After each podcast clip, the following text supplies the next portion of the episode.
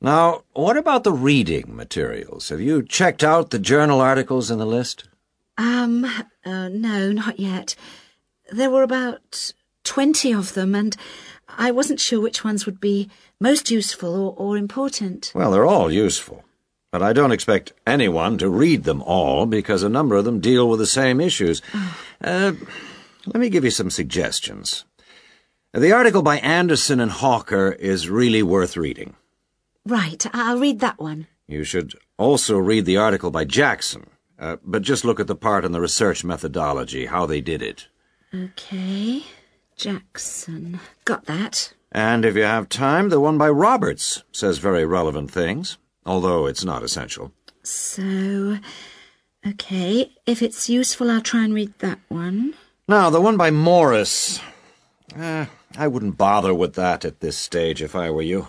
Okay, I won't bother with Morris.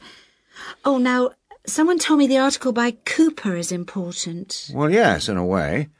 But just look at the last part, where he discusses the research results. And uh, lastly, there's Forster. I can't think why I included that one. It's not bad, and could be of some help, but not that much.